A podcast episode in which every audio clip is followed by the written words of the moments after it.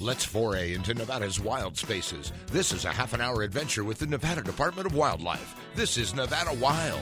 Here on this oh, oh, oh, oh.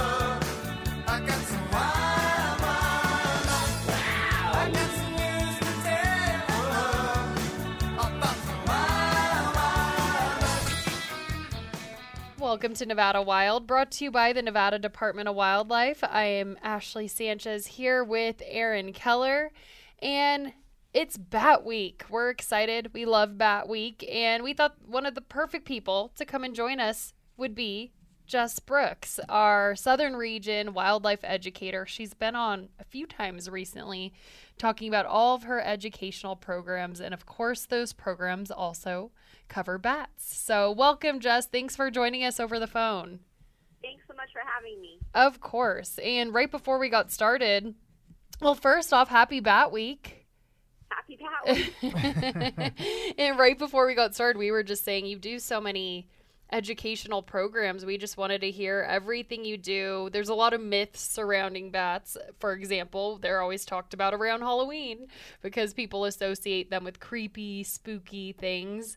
But really, bats are awesome. And you're one of the people that gets that word out there that helps us spread that message. So, what are some of the educational programs you've done recently educating the public on bats? yeah, we have a ton of bat walks, mostly during the summer. That's when the southern region has a lot of bat activity. So anytime between mid-May and mid-September, we'll do two to three bat walks a week, which are super fun. They're very educational, and it kind of gets people thinking about how we can help bats, how bats help us.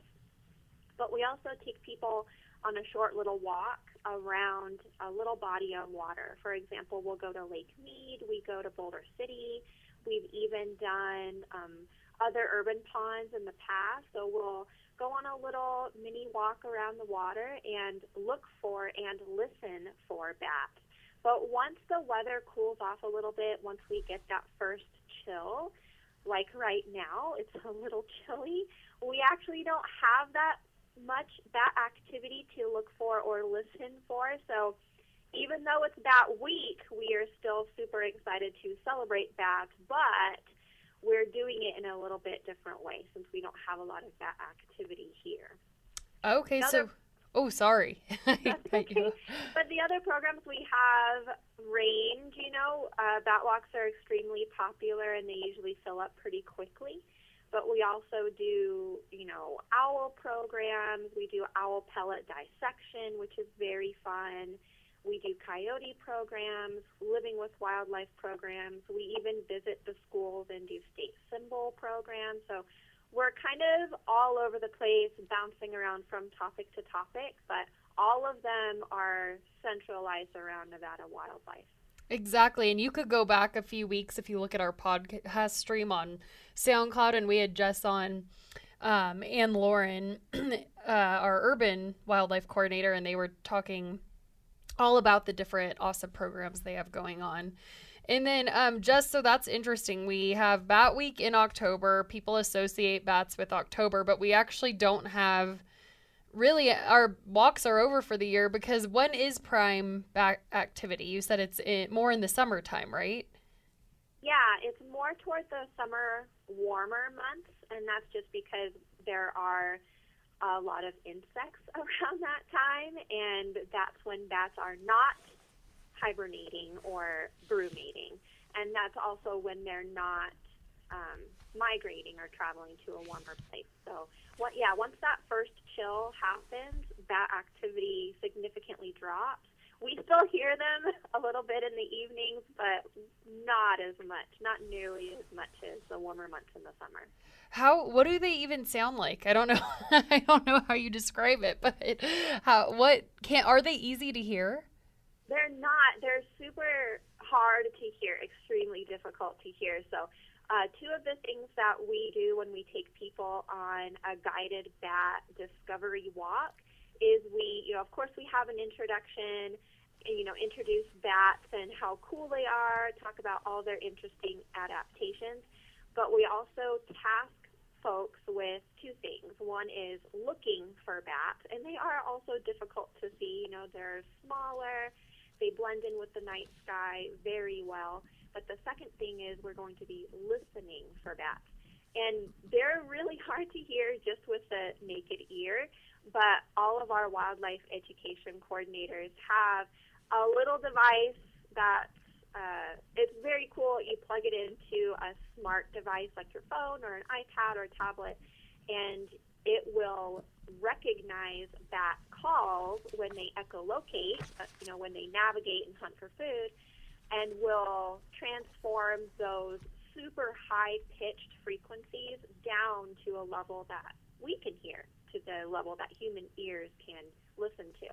And it sort of sounds like a bird chirping pretty quickly.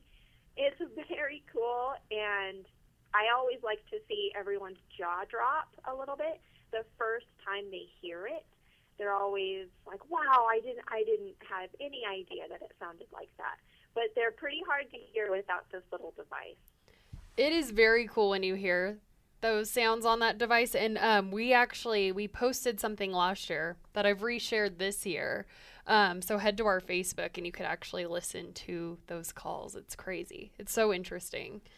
Um, jess what else are you so you said you actually have done some i know all the bat walks are over but you have done some classroom visits?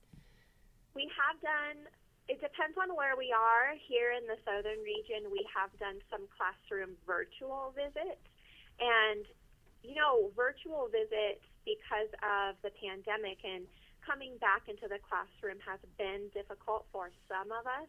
But when we go virtual, we can actually meet with multiple classrooms at the same time. You know, we can have two, three, four, five, way more uh, classrooms all at once meeting, and they get to see my office, which is kind of cool. But also, I get to talk with hundreds of students all at the same time. And all my coworkers, even in other parts of Nevada, will probably say the same thing. You know, we've been able to meet with students from all over the state just from one location. So it's been really cool. That's very awesome. cool Yeah. yeah Yeah, virtual has definitely opened up a, a whole new avenue for the Department of Wildlife. Yeah, and we'll we'll have online interactive materials. We'll even mail out some materials or hand deliver to the office of the school. So when we do meet and talk about bats and how cool they are, the students will have materials to play with and interact with during the lesson. So it's not just me talking for 55 minutes but the kids get to, um, you know, we play games, we have some puzzles, and we have some worksheets and stuff that they get to go through. Okay, and I know we've covered this in previous podcasts, but just if any classrooms think this sounds cool, they want to get it in their classroom, um, do they just reach out to you? Yeah, they can reach out to any of us if you, or if any teacher visits our website, depending on what region you're in, you can, or they can uh, contact whoever is responsible for that programming in that region. So if you're in the southern region, you'll contact me, and my name is right on there, and my email address is right on there. But we also have two other wildlife coordinators in the western region and the eastern region. But we also have like angler too, and urban, and all sorts of different programs. Yeah, there's a lot of fun programs on there, and we have Jess uh, talking from the southern region today, but we also have all those programs along with bat walks in our other regions too. So head on there and check that out. Um, I'm gonna switch gears a little away from just the education that you do and get into what are some of the things that you teach people about bats. Do you have any fun facts for us? Sure. So the first thing that we talk about with um, visitors and guests when we chat about bats is we have a ton of bats in Nevada that we don't necessarily realize. We have over 20 species, nine of which are on the endangered species list, which is really a unique situation for our lovely state. And most of them are under a foot in wingspan. So when we're out looking and listening for bats, they're small critters and they're very hard to see, very hard to listen to. Most, if not all of them, eat insects. So that's one huge way that bats help us. They eat the insects that eat us, and they eat the insects that eat our food, our crops. So having bats around is extremely important for our health and our well-being. You know, we don't want to get eaten up by mosquitoes or gnats, and we also don't want to lose the food that we eat. Bats eat all kinds of insects. They eat moths, mosquitoes, of course. Um, they can even eat ground dwelling insects and arachnids like spiders, scorpions. We have a bat that specializes in hunting low to the ground and eats scorpions, centipedes. I even have a picture of a bat eating like a small frog. So they have a wider variety of a diet than we originally think, but most of them still eat insects.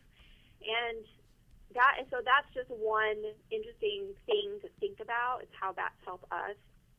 But also, um, bats are pretty difficult to study. So we do some bat studies here and there, and I've been fortunate to participate in some bat studies, and they're super duper fun.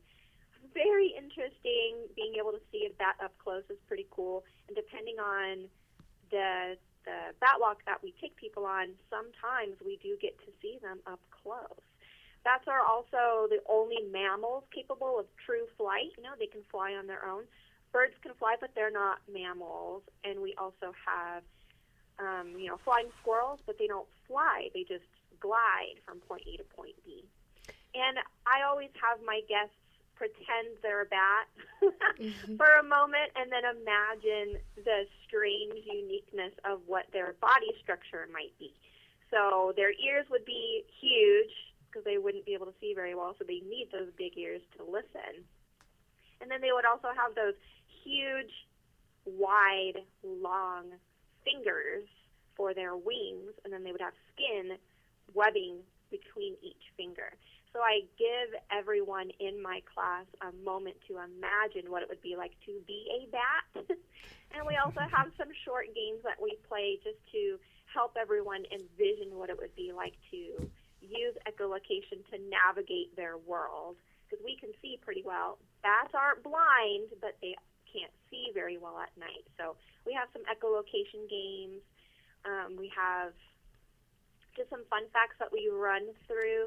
I have bat specimens that I share, um, and then we listen to bats at the same time.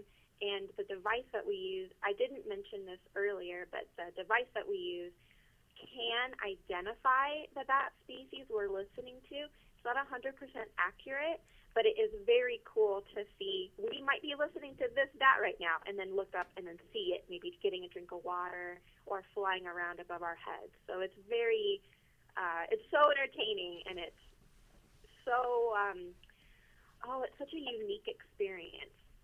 Very cool, Jess. You have Aaron and I here pretending and thinking what it would be like to be a bat. Aaron's getting into it with his claws. Just Yeah, kidding. He's not. He's writing notes. I mean, you know, the goal the goal is to step into a bat, not shoes, but you know, feet, uh, just for just for a really um, immersive experience. You know, we always want to respect nature the best of our ability, and what better way to do that than imagining yourself as a bat and imagining all those difficulties. Like, imagine hanging upside down all day resting. And as soon as it gets dark, as soon as your tummy starts to rumble, all you have to do is let go, and boom, you're flying. You don't have to run and take off like a bird might.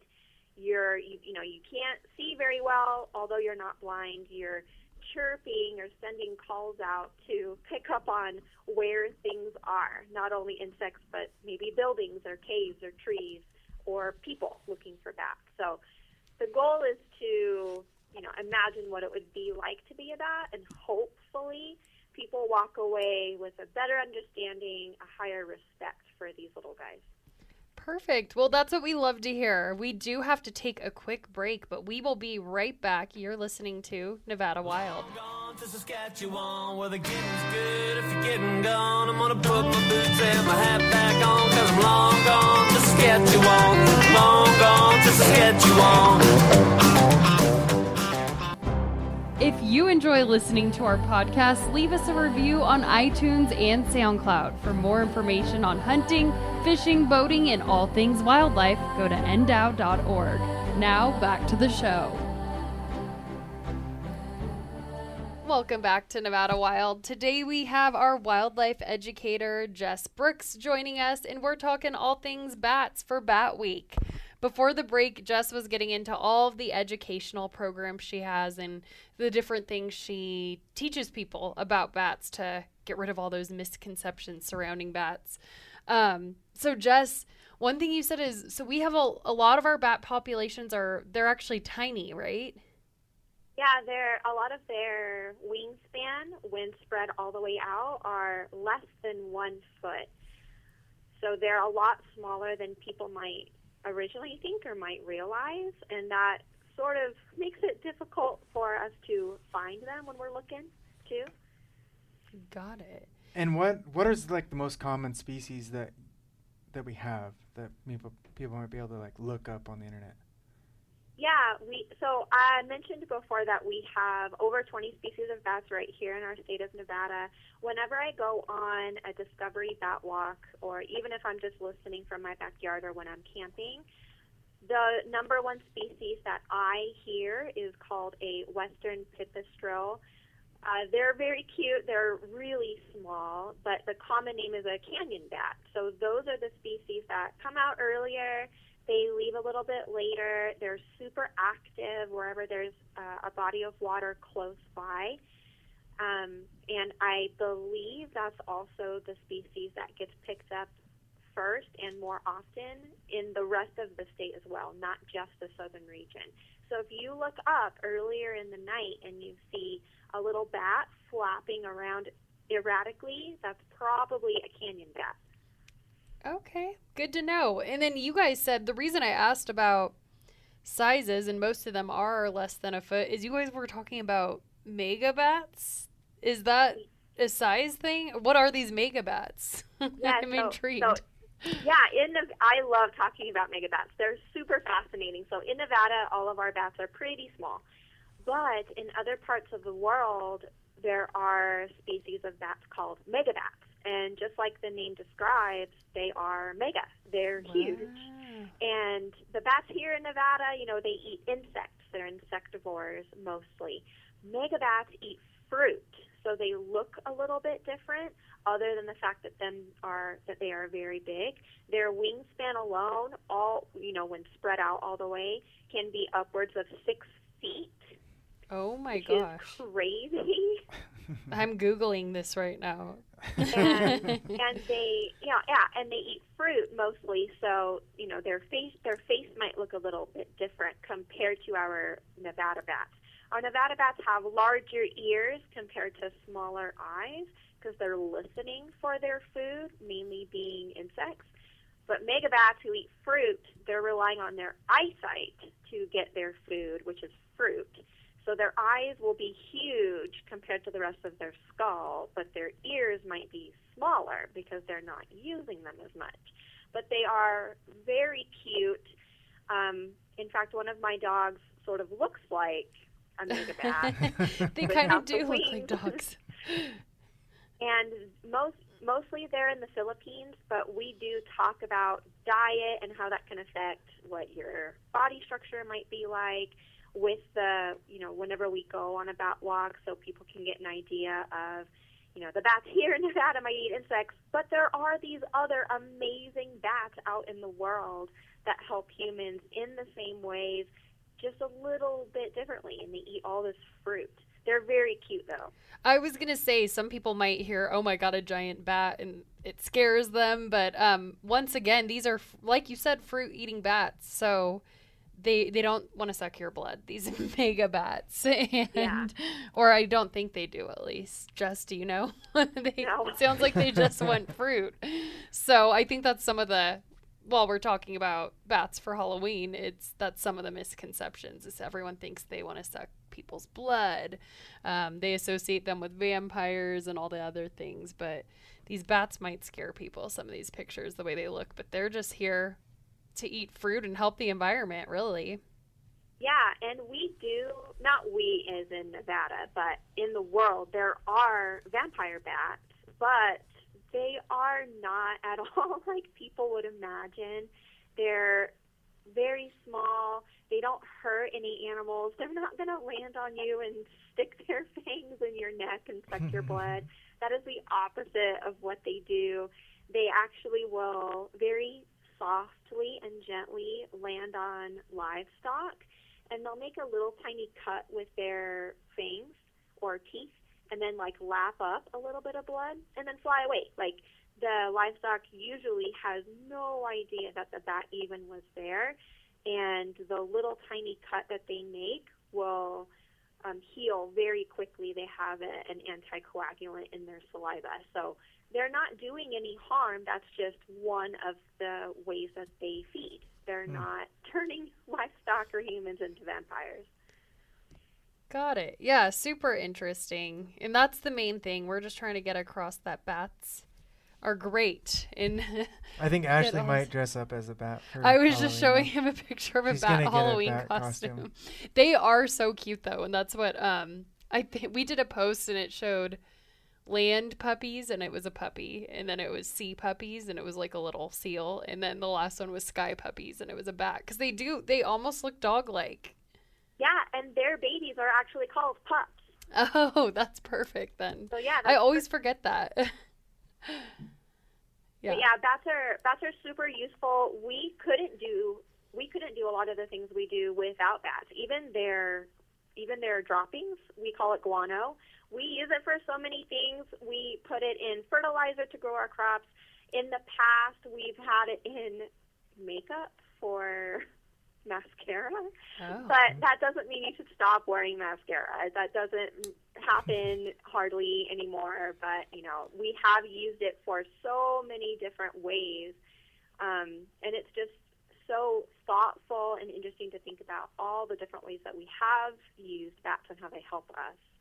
and just they save so much like economic wise i don't know if that said that right but they save so much money every year as far as um like farming goes since yeah, they they're a natural pest control. exactly and to think it's kind of scary to think how out of control bug populations would be without bats Absolutely. Um, and just and not just insects. You know, earlier I mentioned they eat, um, you know, moths and and and, and uh, mosquitoes, but also you know scorpions and centipedes and millipedes and things like that. So it's kind of a little of everything. They cover they cover it all. What about? I don't know if you know, but do they target uh, Mormon crickets? They can, depending on the season. So, you know, Mormon crickets are those huge crickets, and even locusts can get pretty large. But if there's an abundance of um, Mormon crickets and locusts, that is exactly what bats will feed on. So it just depends on what's available. Yeah, I was just thinking of creepy bugs, right? Halloween. Mm-hmm, yeah. Mormon crickets are gross. I think everybody agrees that Mormon Yeah. crickets are gross.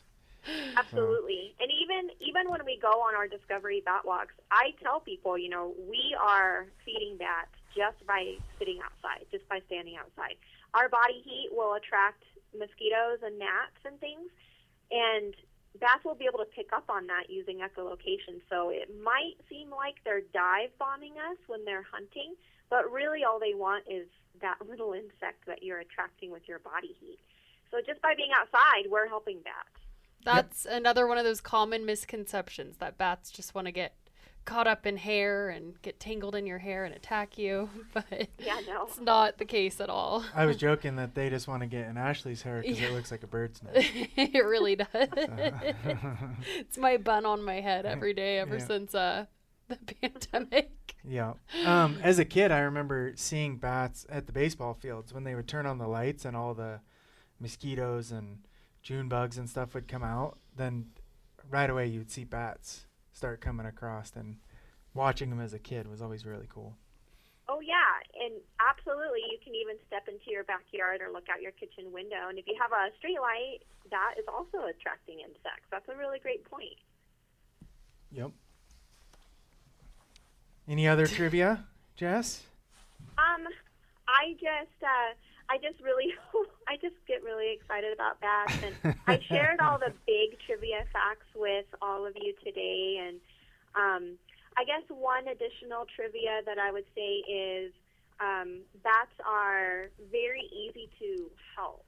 Um, a lot of people think that you know just because we don't see them very often, just because they're mostly nocturnal, and you know we might not see them at night doesn't mean that we can't really do anything for bats, but there's so much that we could do. One would be to, you know, don't use pesticides because they pick up on that pesticide if the insect has it on their body. But also, of course, don't litter. Um, if you're going to um, go out and look for bats, simply being outside can attract bats, which is very cool. If you are going to look for bats in a cave or um, something like that, don't shine a light in there. In fact, if you're as quiet as possible, sometimes you can hear them leaving and chirping, that really high pitched chirp that we talked about earlier. And you can also build a bat house.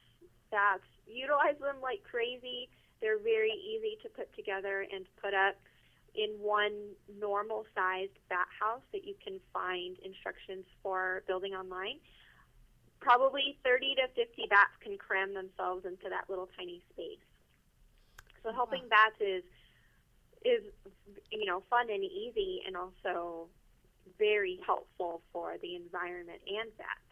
Great information. I'm so glad we had you because at first you were like, I could talk about the education I do, but we don't have any bat walks coming up. But I was like, well, just talk about bats because you're so full of information. Um, just speaking of those education programs, before we get going, um, well, in the bat walks too. What when should people? Where should people be on the lookout for those? Like you said, it's going to be closer to summer or during the summer, but when should they be on the lookout and where for those bat walks? Sure. So all of our wildlife education happens throughout the state. I cover the southern region, but there's folks like me, amazing, passionate people all over the state that work for NDOW that do bat discovery walks too. And yes, exactly, they are more often in the summertime. Just keep an eye on our website and uh, click on whichever region you're in, and you'll see those come up. May, June, July, August, September ish. And like I said, you know, they do fill up pretty quickly, but we have them as often as we possibly can. So go to the website, keep checking when the weather warms up a little bit. Okay, great. Thank you so much, Jess, for taking the time to join us today. Yeah, thank you for having me. Of course, talk to you later.